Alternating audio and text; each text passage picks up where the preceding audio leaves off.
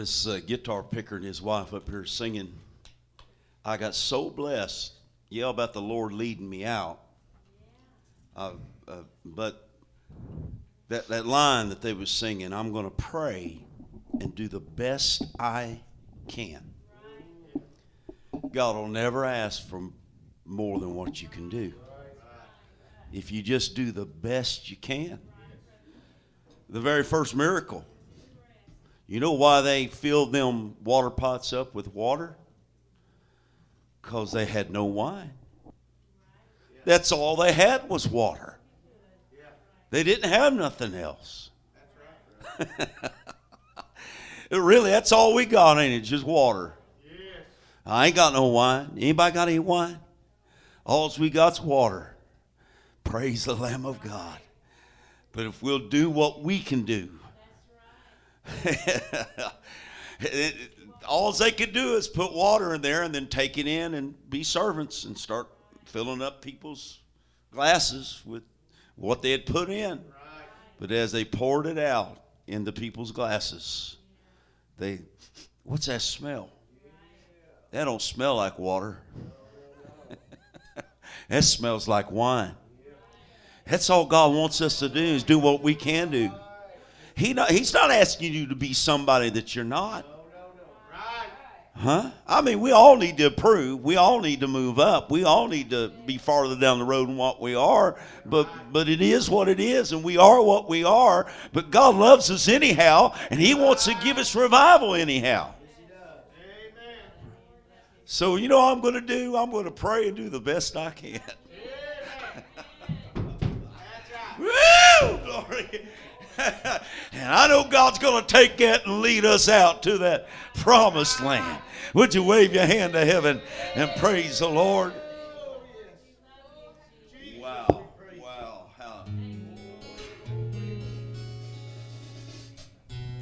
I want you to listen to these words real good, will you? I was sure by now that you would have reached down and wiped our tears away. Stepped in and saved the day. And once again, I say amen. And it's still raining. And as the thunder rolls, I barely hear you whisper through the rain. I'm with you. And as your mercy falls, I raise my hands and praise the God who gives and takes away, yeah. I'll praise you in this storm, and I will lift my hands you are who you are, no matter where I am. And every tear I've cried, you hold in your hands. You're river by my side. And though my heart is torn,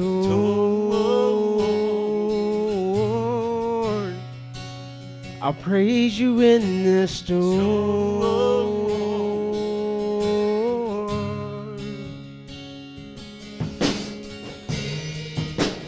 I remember when I stumbled in the wind. You heard my cry to you. You raised me up again. My strength is almost gone. How can I carry on? For I can't find you. And as the thunder rolled, I barely hear you whisper through the rain. I'm with you. And as your mercy falls, I raise my hands and praise the God who gives and takes away. Yeah.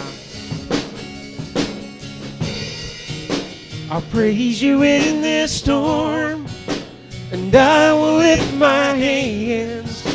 You are who you are, no matter where I am.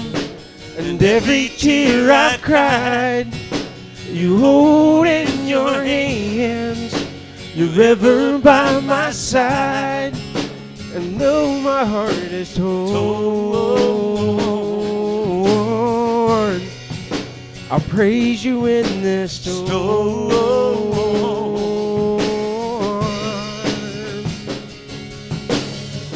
I lift my eyes unto the hills. Where doth my help come from? My help comes from the Lord, maker of heaven and earth. I lift my eyes unto the hills. Where doth my help come from? My help comes from the Lord, maker of heaven and of earth. I'll praise you in this storm, and I will lift my hands. Uh, you are who you are, no matter where I am. And every tear I've cried, you hold in your hands. You're ever by my side. And though my heart is torn, I'll praise you in this storm. Help us do it right here. I lift my eyes unto the hills. Where doth my help come from? My help comes from the Lord, maker of heaven and earth. Uh, I lift my eyes unto the hills. Where doth my help come from? My help comes from the Lord, maker of heaven and of earth. I'll praise you in this storm, and I will lift my hands. Uh, You are who you are, no matter where I am, and every tear I've cried, you hold in your hands. You're ever by my side, and though my heart is torn. I'll praise you in this storm. Though my heart is torn.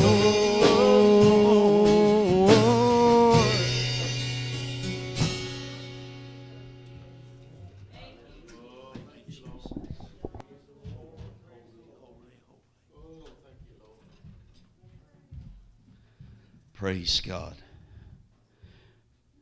Appreciate the offer. May the Lord bless you. Good to be here with Brother and Sister Griffey, and uh, appreciate the food that's been brought to us. And uh, Sister Griffey made uh, some kind of lemon cake. It's she also brought a peanut butter pie, and I haven't even tasted the peanut butter pie. I can't leave that lemon cake alone long enough, but the rest of the family's eating some of the peanut butter pie. I said it's wonderful also and uh, chicken pot pie was brought. Well, actually prepared uh, during service last night. It was uh, completely delicious, too delicious. And uh, we just uh, thank you for everything. Appreciate your attendance to this revival meeting. I like what the brother said. I mean, revival isn't a series of services, and I've laid tried to lay down the metal, uh, the mantle of an evangelist. I don't guess there ever was you know, we all are to be evangelists in the truest sense of the word, but I guess uh, a revivalist uh, tried to lay down that mantle. But, you know, all these years preaching all these revivals, if I thought that, you know, when the evangelist leaves, that, that that's it, that, I mean, I would think, what's the use? What's the use in coming in the first place? Huh? But we all know that that's not the case. We know revival is a work that's done in the hearts of God's people. It's bringing back to life. Hallelujah. Woo, glory to God. Amen. Sometimes we're not like Abraham and we do stagger at the promises of God. We pass out along the way. Huh? That's right. But revival is the great smelling sauce of the soul. Amen. Psalms 23, verse number 1. Psalms 23, verse number 1. If you will, leave your Bible open to this wonderful passage of Scripture, beautiful piece of literature. Any standard you want to put on it, anything that you, if you want to call it uh, a poem, if you want to call it uh, literature, if you just, whatever that you want to call it, a song, whatever you, it's right at the top. I mean, this is right at the top of anything that's ever been written in all the history of mankind. And so if you'll just leave leave that open to that page, I just want to read the first five words, Psalms 23 and 1. The first five words, the Lord is my shepherd. The Lord is my shepherd. You may be seated if you wish. That's what I want to preach to you tonight. The Lord is my shepherd. The Lord is my shepherd. This 23rd Psalm is probably the most familiar and the most quoted of all the Psalms. And really, it's right up there with the most familiar of all the scripture that is in the Holy Writ. But unfortunately, because of that, I think sometimes it's overlooked. Uh, for instance, you know, I don't know if I've ever taken a text from Psalms 23 during revival meeting and actually preached and I've only, probably on one hand, I could count the times in revival meeting that I've heard the evangelist or the speaker take a text from Psalms 23 and preach on it. I, I preached on it when I pastored. I've heard other pastors preach or teach on it. But I think sometimes because of its familiarity, that sometimes we just gloss it over. Maybe even in our daily Bible reading or in our daily study. We ought to be all students of God's Word, shouldn't we? I think sometimes we maybe go to uh, a little bit more obscure passages of Scripture that we can study them and maybe get something out of them, and oftentimes we do. But even the location of Psalms 23 is miraculous. You know, God put it exactly where He wanted it. Amen. I mean, in between Psalms 22 and Psalms 24, right smack dab in the middle of that, you find Psalms 23. How you like that logic? Uh, Psalms 22 speaks of the cross of Christ, while Psalms 24 speaks of the kingdom of God. And Psalms 23 speaks about that life that is in between the cross of Christ and the kingdom of God. One fellow said, one writer said, between Mount Calvary and Mount Zion are the green pastures and the still waters of Psalms 23. And you know, when you read Psalms 23, we must understand that this is the way God desires to lead his people. He, he, he desires to lead his people like a shepherd leads the sheep. That's right. You may ask why sheep. You know, if you was to start, if you was going to start a, a ball team or a sports program, I doubt very seriously if you would, the first thing you would think of as being a mascot for your ball team would be a sheep.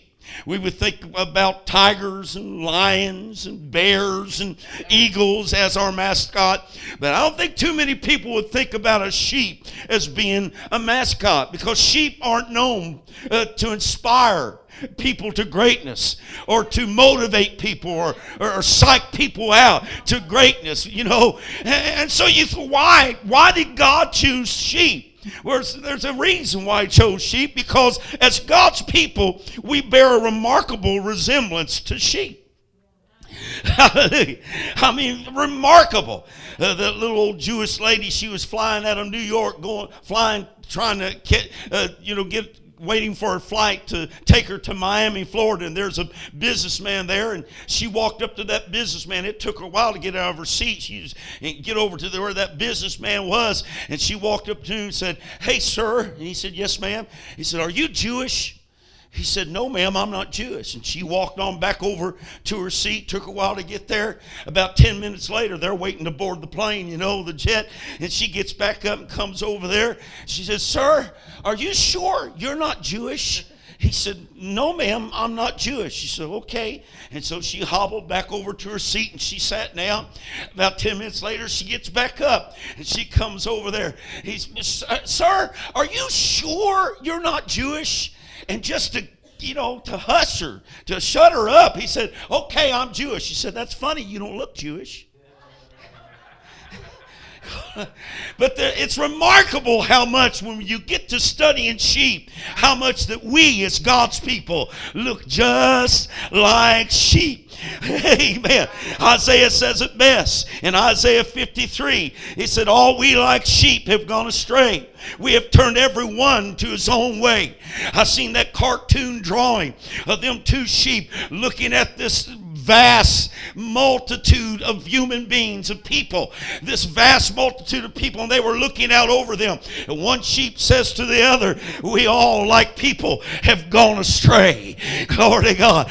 Even we, even unlike the, the bear, unlike the lion, unlike the tiger, unlike the eagle, we uh, people are, are like sheep, God's people, and we're inclined to be self destructive.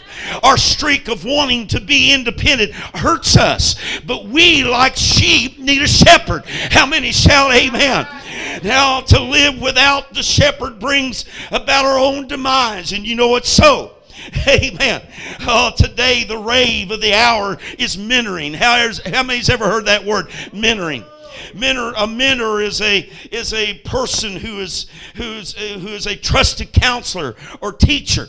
And men and women everywhere seem like they're looking for a mentor. But more than a mentor, we need a shepherd. Somebody shout amen.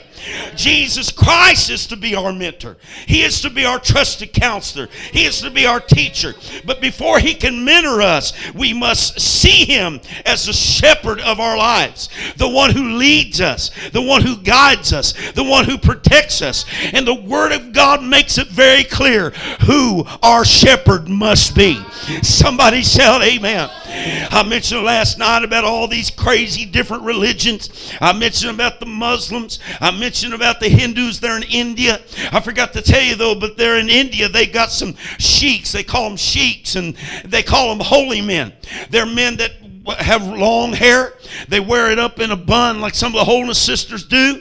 But that's not the most outrageous uh, characteristic of their uh, attire. They, they don't hardly wear any clothes. And most of them have never, never bathed. And you know what they call them? Holy men because they've never bathed. They're called holy men. I call them stinking men.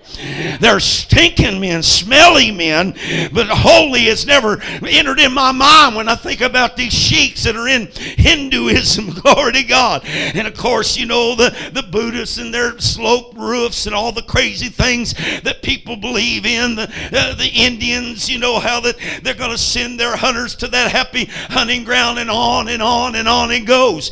You know, the, the Bible in the Old Testament, I notice God has never been worried about his people being atheists. There's never been much of a concern in the scripture. His concern was, is even back when they was going to possess the land of Canaan, he, he wanted them to drive out all the habitants. Not that they would become atheists, but they would start serving the God of the Canaanites and the Hivites and the Jebusites and the Moabites and the Amorites and, and all those gods. And so it's never been a concern. I mean, when the prophet was up on Mount Carmel and the fire fell, you know, and consumed the offering, the burnt offering, the choice wasn't between Jehovah and nobody.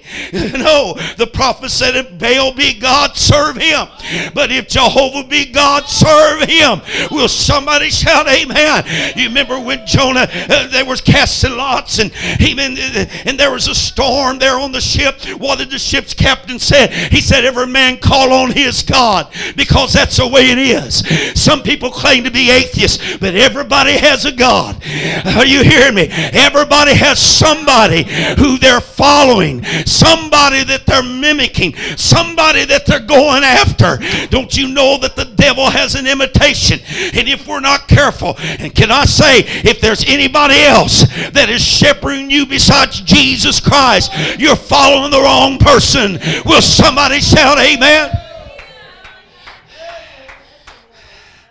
Hallelujah. I mean, Moses can throw down his rod and it start crawling. But there were some fellows over there in Egypt could do the same thing. Are you hearing me? I know you can just you can say, well, you know, Moses' snake ate their snakes. His rod ate their rod. But the fact of the matter is, there's some spooky things that go on in this world. And them guys threw down their rods and they started crawling around too. Are you hearing me? You know, there are powers and principalities. You understand that? Huh? Do we understand that? And, and, and, and if we let anybody else influence us and inspire us, if we let anything but Jesus inspire us and influence us, we're going to find ourselves headed in the wrong direction. Would you wave your hands to heaven? Would you praise the Lord? We will. I said, We will. We will. Somebody said, Well, it's so confusing. There's imitations that, that confuses me, that discourages me. It doesn't me.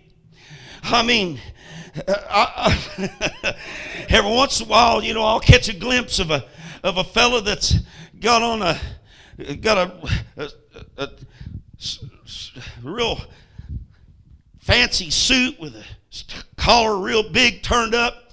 He's got that black slick back hair, long black sideburns. He shakes his leg. Huh? What is that? That's an Elvis impersonator. That don't make me doubt that there was ever an Elvis. Matter of fact, it, it goes a long way to prove that there was an Elvis, or this guy wouldn't try to be imitating him. And so these all these imitations shouldn't discourage us and steal our faith. It should build our faith that there is a true God. It's proof positive that there is a true God. There is a true God. There is a true Hallelujah.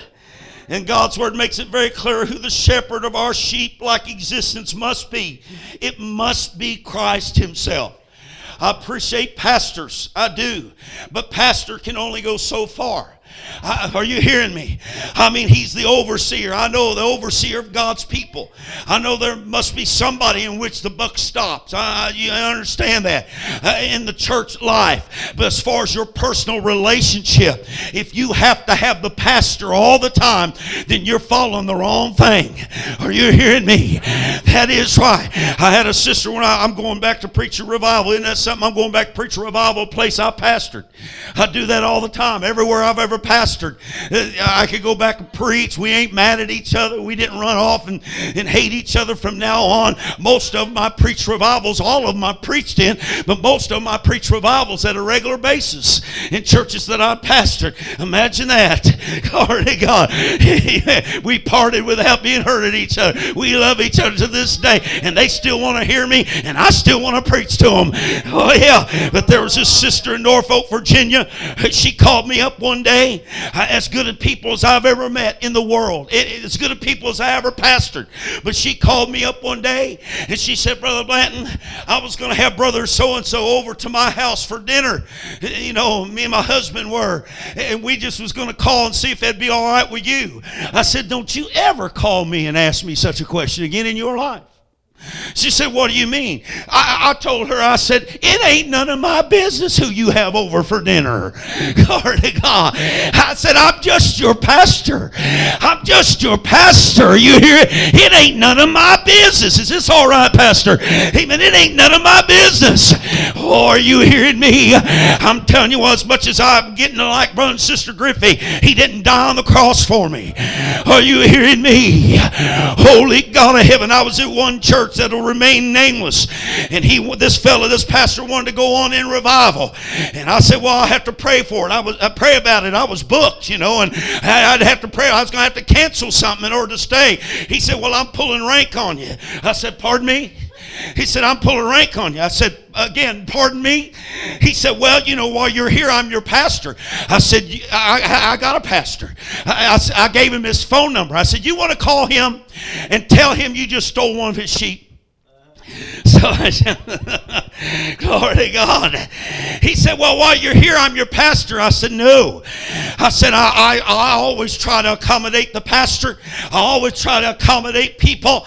But let me tell you, at my own home church, in my own pastor, when I get behind the pulpit, the only person that's over me is God. Are you hearing me? Oh, yeah. There ain't nobody tells me where I can preach and where I can't preach. There ain't nobody tries to, oh, you hearing me? Because last time I checked, God called me. Amen. The pastor didn't call. And I appreciate good pastors. I really do. I appreciate good pastors, especially those that know, amen, that God has placed them there to be a watchman on the wall. Amen. And I appreciate that and I revere the pastors. But only Jesus is my shepherd. I said, The Lord, David would say, The Lord is my shepherd. But the problem of the world is not is that people are shepherdless. Amen. Life without a shepherd is a scattered life. God would speak through Ezekiel, and he would say, And they were scattered because there is no shepherd. And they became meat to all the beasts of the field when they were scattered. A life without a shepherd is a life that becomes devoured, eaten up. Again, Ezekiel said, As I live, saith the Lord God, surely because my flock became prey, my flock became meat unto every beast of the field, because there was no shepherd, neither did my shepherds search for my flock, but the shepherds fed themselves, and not my flock. A life without a shepherd is a troubled life. Amen. Uh, Zechariah said, For the idols have spoken vainly, and the diviners had seen a lie and have told false dreams. They comfort in vain. Therefore, they went their way as a flock, and they were troubled because there was no shepherd. A life without a shepherd is a weary life.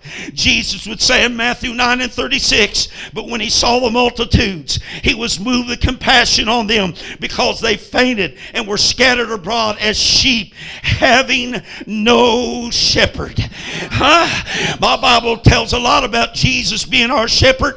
Jesus Christ is the good shepherd. John 10 and 11, I am the good shepherd. The good shepherd giveth his life for the sheep. Jesus is the great shepherd. Hebrews 13 and 20. Now the God of peace that brought again from the dead our Lord Jesus, that great shepherd of the sheep through the blood of the everlasting covenant. Jesus Christ is the chief shepherd who is coming for us. 1 Peter 5 and 4. And when the chief shepherd shall appear, ye shall receive a crown of glory that fadeth not away. Are you hearing me? Oh, can you say tonight that the Lord is my shepherd? I read a story about a famous actor that was invited to a social gathering where they was going to honor him and some other important people in their community. And this famous actor was asked so many times, Will you get up and recite some famous piece of literature? And so he finally consented. And there just happened to be an old preacher there. As he was walking up to the podium, that preacher tugged on him and said, Would you be so kind as reciting the 23rd Psalm? And that famous actor smiled at him. He said, On one condition, that after I'm done, you get up and recite it. Well, the old preacher reluctantly agreed. And my, I'm telling you, that famous actor was so eloquent. I mean, he had he had the words down line by line, the cadence and the pronunciation was impeccable. And, and he, and when he was done, they gave him a standing ovation after he was done, he had told him that the only reason he's, doing that is, that this preacher will come up and do it after him. That old preacher hobbled up there. His voice was broken and rough for many years behind the pulpit and he, he stumbled through it the best he could. But when he was done, there wasn't a dry eye in the whole place. Afterwards, they asked that famous actor, What was the difference? He said, I know the psalm, but he knows the shepherd. Somebody shout, Amen. Woo! Glory to God. David makes that declaration of dependence in stating the Lord is my shepherd. I need to ask the question who or what shepherds you? What inspires you? What really floats your boat? I'm telling you, friend, there's an old preacher told me one time, Brother Collins told me, he said, You get out there preaching revival, son. He said, If you can't get anything on your heart to preach, preach about Jesus. And you know what? Even he said that'll work every time. And I found out that to be the case. If I can't think of anything, if nothing really jumps out at me, I get over there and I get to talking about my Savior. I get to talking about my Jesus. And it works every time. If we ever lose, amen, that wow, if we ever lose that awe, amen, about Jesus Christ, we need to come back to an altar and say, Lord, become my shepherd again. Would you lift your hands to heaven and praise the Lord? Anything or anyone other than Jesus Christ as your shepherd will leave you scattered, wearied, and troubled as you're about to be eaten. You will always be wanting something else without Christ as your shepherd. Because David is able to say, The Lord is my shepherd, it also gives him the ability to say, And I shall not want. Glory to God. I mean, amen. This, this lust that is in so many people. But my Bible says that he feels all in all. Woo! Only Jesus can satisfy the soul. Glory to God. Well, Brother Blanton, you know, you holiness people, you can't do what you want to do. Who said we can't? I'm doing everything I want to do. I want to serve Him. I want to be in His presence. Man, I like that pew. I like that pew. I've just gotten fed. It's just been so good to be right here and be in the presence of the Lord. I'm going to pray and do the best I can. Woo, because I know He's going to lead me out to that promised land. Would you lift your hands to heaven and glorify the Lord? Hallelujah. Amen. Hallelujah. You understand that David here in this psalm, he makes a presentation, a declaration when he said, The Lord is my shepherd. And down, if you, as you peruse on down the psalm, you'll find that there is a provision from this shepherd. The boy was bringing home a loaf of bread one evening for the evening meal. And somebody on the way home asked him, Where'd you get that loaf of bread, boy? He said, Well, I got it from the baker down there. He said, Well, where did the baker get it? Well, I guess he made it. Well, where, from what did he make it from? Flour? I guess flour he made it from. Where did he get the flour? Well, I guess he got it down at the mill who grinds the flour. Where did the mill get the wheat? Well, I guess he got it from the farmer that grows the wheat. Where did the farmer get the wheat? From the seed he put in the ground. Where did he get the seed? He said, I guess he got that from God. Again, I asked you the question, he said, Where'd you get that bread? He said, I guess I got it from God. Woo, glory to God.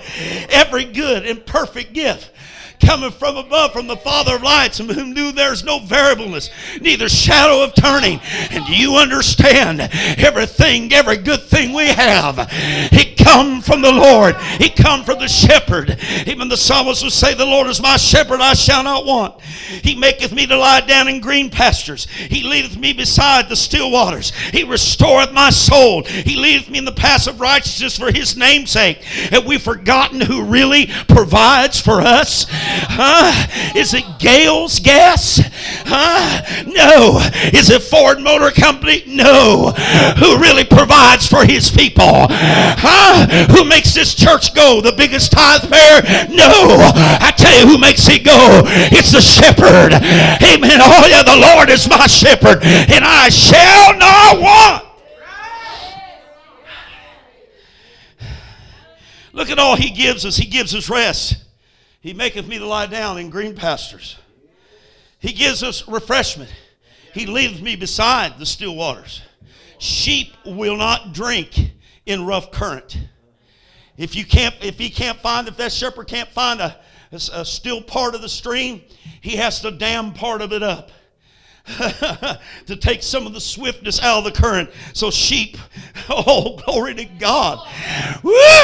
Isn't that what god you can't get you can't really get the refreshment you need with your life in a helter skelter with the waves are crashing and the winds are blowing and the lightning are flashing. That's the reason why the lord that shepherd will come on and say peace be still and calm the storm calm the raging water so we can get the refreshment and the nourishment that we need. He, he brings us re- restoration. He restoreth my soul. How many believes in restoration? Does anybody believe in restoration? Huh? Can I tell you, since I've gotten saved, now I don't want you to raise your hand, but I'm going to raise mine. Since I've gotten saved, I've committed sin. Are you hearing me? I have sinned since I've gotten saved. Matter of fact, I've sinned since I've been preaching. Are you hearing me? I don't sin every day, but I have sinned. But I'm so glad that He restoreth my soul. I'm glad we have an advocate with the Father. Will somebody shout amen? He leadeth me in the, he brings not only restoration, but he brings righteousness. He leadeth me in the paths of righteousness for his name's sake. Oh, the provision. Oh, the provision of the shepherd. When he's your shepherd, he never runs out, Brother X. No, he never goes dry. I've run out. I've seen other preachers run out. I've seen singers run out and musicians run out and deacons run out, but Jesus don't ever run out. Woo! Somebody shout amen. Not only does he provide for us, but David also points out that he protects us. Yea, though I walk through the valley of the shadow of death. Now, we've mistaken that in some places as that point of death in our life where we leave this world at the end of this way. But that's not what David's talking about at all. Huh? He's talking in between the birth and death. He's talking about from the cradle to the grave. When I walk in those times of darkness, when I walk in those times of danger, yea, though I walk, amen, yea, though I walk through the valley of the shadow of death. Phillip Keller said, eh, I've read it many years ago, I need to read it again. But he said that was talking about his book entitled The Shepherd's Look at Psalms 23. He said that was talking about those places, those canyons that when they was leading them sheep from the low pasture to the high pasture, in those canyons going up onto the uh, higher pastures, he said those canyons where those those lions could wait on those cliffs and in those rocks and in those caves and could in those wolves even could wait and corner the sheep in those narrow places. Has anybody ever been in a narrow place? Anybody ever been in a dark place? Oh yes, amen. But there's protection for us. Amen. What is it? It's His presence. Amen. Yea, though I walk through the valley of the shadow of death, I'm not going to fear no evil. For thou art with me. Amen. The presence of God. You know what I've liked most about this revival meeting? I love the good singing. I love the good fellowship. I love being around God's people. But I'm telling you, the presence of the Lord's been in this place every night. Whether the crowd's been big, whether it's been small, whether we've been tired, or whether we've been uh, zealous, the presence of the Lord's been here. And there's safety in His presence. Amen. What, what protects us? It's His presence. Will somebody shout amen? I gotta hurry. I gotta hurry. I gotta hurry. Amen. Glory to God. We're protected by His presence. I will fear no evil, for Thou art with me. Huh? The Hebrew writer would tell us, let your conversation be without covetousness and be content with such things. Pardon me for reading so much as you have, for he have said, I will never leave thee nor forsake thee. Huh? To Abraham, he would say, I'm with you to bless you. Genesis 26 and 24. To Jacob, he would say, I'm with you to keep you. Genesis 28 and 15. To Israel, he say, I'm with you to strengthen you. Isaiah 41 and 10. Jeremiah, he would say to Jeremiah, I'm with you to deliver you. Jeremiah 1 and 8. He would tell Judah, I'm with you to save you. Jeremiah 30 and 11. And Jesus would say to all of us, I'm with you even to the end of the world. Amen. Oh, Matthew 28 and 20. Isaiah would say, Amen. In Isaiah 43 and 2, when thou passest through the waters, I will be with thee. And through the rivers, they shall not overflow thee. And when thou walkest through the fire, thou shalt not be burned, neither shall the flame kindle upon thee. For I am the Lord thy God, the Holy One of Israel, thy Savior. Will somebody shout amen?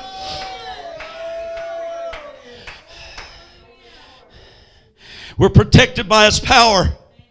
That's represented in this psalm uh, by the rod and staff. They comfort me. That rod of protection. Sheep aren't known as kung fu artists. I don't know any sheep that have a black belt in karate. Hiya. Huh? Glory to God. You know what sheep need? They need a protector. Huh? Well, bless God, I'll take it on myself. You better watch that. Huh? You, you need the Lord's what you need. We need a protector. Even I'll take the old devil on. I mean, flat footed, I'll take the devil on. You won't do it. I said, You won't do it. We need a protector. I said, We need a protector. I mean, Jehoshaphat, one of the greatest things that he realized when, when all them inhabitants uh, came, those three mighty nations came down against him. I mean, one of the greatest things that he had was honesty. He was so transparent. He was so sincere. I mean, here he was in danger. The inhabitants of, of Jerusalem, the children of Judah, and Jehoshaphat and all of his family, they were coming down to crush them. Mighty nations, vicious and cruel nations were coming to crush them. In Jehoshaphat, they stood with their wives, with their little ones, and with their children. Oh, yeah. You know what he said? We have no might against this great multitude that cometh against us. We have no might against them. Listen, friend, I didn't bring revival with me. I don't have the ability to have revival. Oh, you hear me? We, I, oh, friend, there's things that are happening. The devil's hemming some of my friends in, some of my family in, and I ain't got no ability to fight it off. Oh, God, I don't. Friend, when you admit you can't do it, you are a candidate for a blessing. You're a candidate for the victory. Would you lift your hands? So we have no might against these this these guys, and neither know we what to do. But our eyes are upon thee. you know what happened? As they was praying, the Spirit of the Lord fell upon Jahaziel, the son of Zechariah. You know what the you know what God told him? Don't be afraid or dismayed by reason of this great multitude. because the battle's not yours, it's mine. It's mine. The best thing you can do with that fight is give it to God. Woo! Glory to God. Woo! Amen. God would speak through Isaiah and say, No weapon that's formed against you shall prosper. It shall, no, no, no weapon for, amen, thy, thy rod, thy rod and thy staff, they comfort me.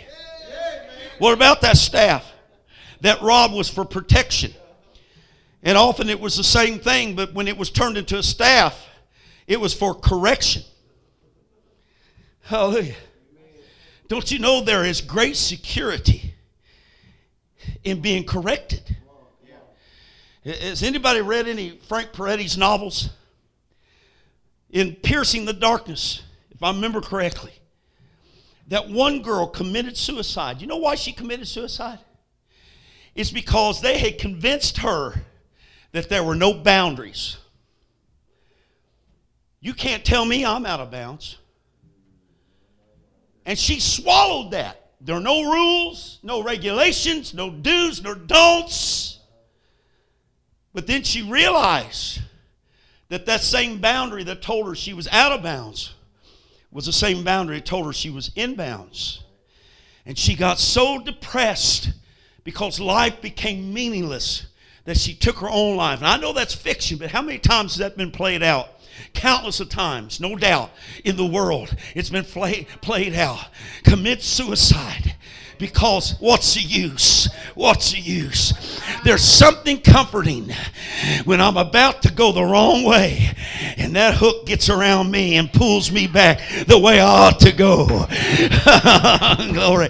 Woo, thy rod and thy staff. I like that rod beating the devil off, but I like the staff too because it keeps me out of harm's way. Ah, lead me not in temptation, but deliver us from evil. For thine is the kingdom and the power and the glory forever. Will somebody shout amen?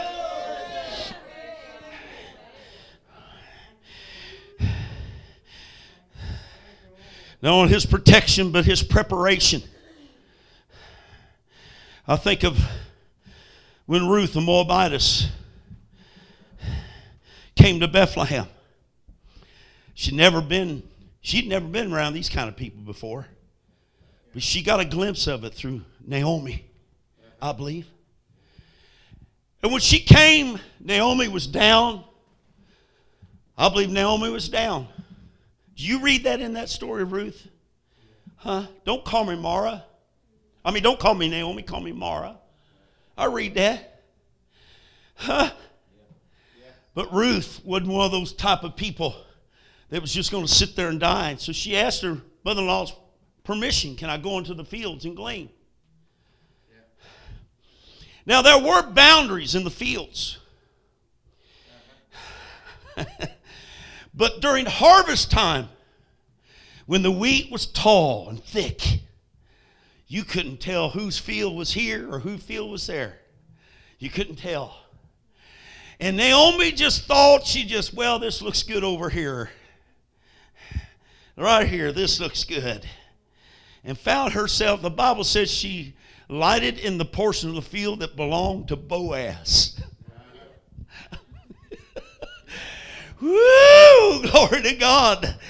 God doesn't leave the care of his people at the throw of a dice or a spinning of the wheel or chance or luck. Huh? God has got had something in mind for Ruth before she ever came to Moab. I mean, uh, to Bethlehem from Moab. He had he knew exactly where she needed to be. So to her eyes, that field looked better. She couldn't see the boundaries. The, the wheat was too tall. It was barley. Barley was too tall to see it, too thick. But God knew where Boaz's field was. I said God knew where Boaz's field was. He knew where he could take care of Ruth and Naomi better than any place else. And God has prepared a table. Amen. I say God has prepared, prepared a table for you, even in the presence of even your enemies. Will somebody shout amen? Hallelujah. It's a prepared table. It is said that a shepherd, before allowing his sheep to graze in a field, he'll go first in that field and prepare it. He'll pull up the poison weeds. He'll chase off the harmful animals.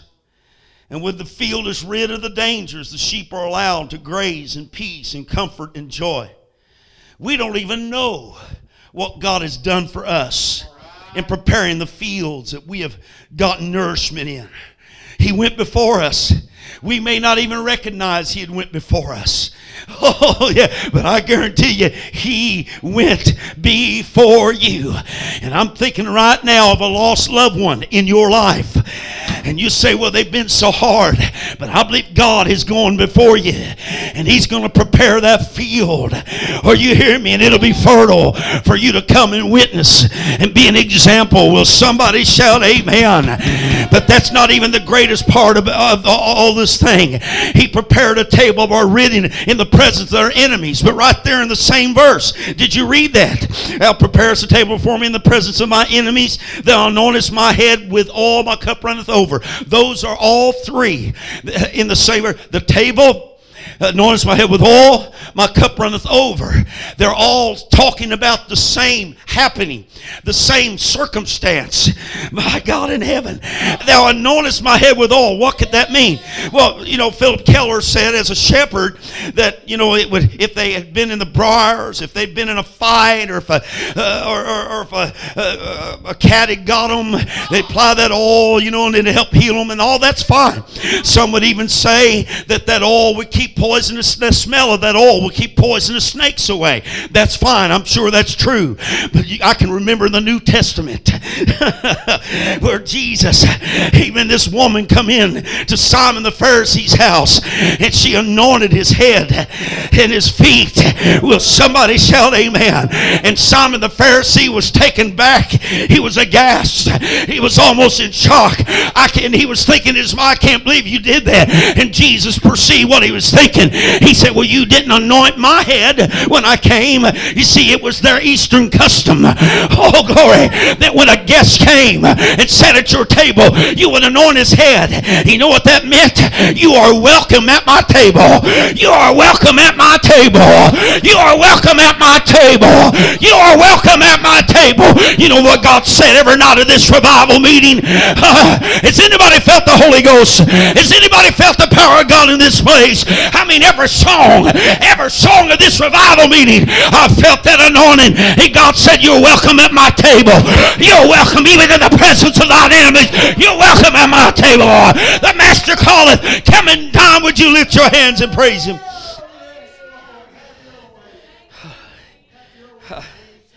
Glory to God. that's the greater meaning, I believe. Amen. That custom of welcoming us. There's places we're not welcome. Are you hearing me? There's places you, it's not because of anything else, but because we love Jesus. We love the Lord because we're Christians. We're hated because of that. We're not welcome. But God has anointed our head in this revival. Yes. Saying, You're welcome to sit right here. Glory to God of heaven. Holy, holy. I may be an outcast of this world, but I'm welcome at his table. Holy, holy, holy. Hallelujah. It's no wonder David said, My cup runneth over. While I'm sitting here, he's anointing my head, and my cup's running over. Well, all, all that's for is to let us know we're welcome at his table. We're welcome in his presence. None has to feel ashamed. None has to feel unwanted. Nobody has to feel rejected. My God, I feel the Holy Ghost. You're welcome at his table here tonight. And my, what a table that it is. It's an overflowing table, isn't it? I mean, with him, the calf is always that fatted calf. That robe is always the best robe. The joy is always unspeakable, and the peace always passes understanding. Do you know there's no grudging in the goodness of God? He's not like the pharmacist that counts every pill, every pill in the prescription, or every drop in the prescription. But God, when He blesses His people, it overflows. David's cup's running over because there's more going in the cup than what the cup can handle, what the cup can hold. It comes on in waves. Woo! He was able to do exceedingly abundantly above all that we can ask or think. That's our God.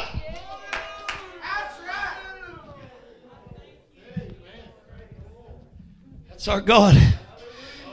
That's what God. That's our God. That's our God. Huh. Surely goodness and mercy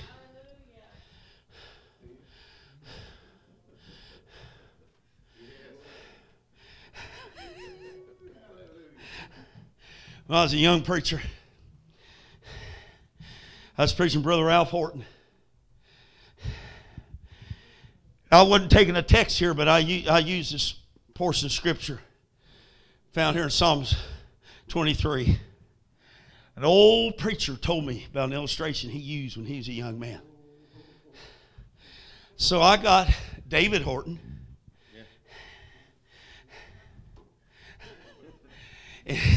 and I got Philip Horton. I said, guys, don't let me get away from you. I, I, I could run back in. I roll faster than I run now. That was a little too hardy, brother. I mean, you want them to amen you on some things, but some things just. Glory to God. And I ran all over that building. Brother, Brother Ralph, he done privy to it. I'm just a young preacher. He's done privy. He kept saying, run around the building, run around the church. Run. And that's a big church. You ever been to Richland? Around? It's a big church. So I took off running around the building. Well, Philip and David like I'm doing it. and I'd run around. I got cowboy boots on. I don't know if I can do it. I don't know if I can do it. But there I was. There I was. I was running around. I was running around. And they stayed right with me. Look at them guys. They're staying right with me. They're staying right with me. Hey, hey, did I introduce you to some guys? This is goodness and this is mercy. And goodness and mercy shall follow me all the days of my life. Won't you stand your feet tonight and give the Lord a praise? Oh, let's praise him. Would you do it? Could you praise him? Brother and Sister Griffey, could y'all sing that song again? Could, could you do that, brother? Come and strap that guitar on. Would you do it? Could y'all sing that song again? Hallelujah. The Lord is my shepherd. He's the one who's going to lead us into revival. He's the one who's going to lead us into victory. He's the one who's going to bless us. He has showed it. He showed up every night just to let you know you're welcome at his table. You're welcome. Take, take anything you want from his table. Eat till you're full. Eat all you want. Enjoy it for the glory of the Lord. Would you lift your hands to heaven and praise him? Oh, man, I've had a time here tonight. Glory to God. Amen. David presents the shepherd.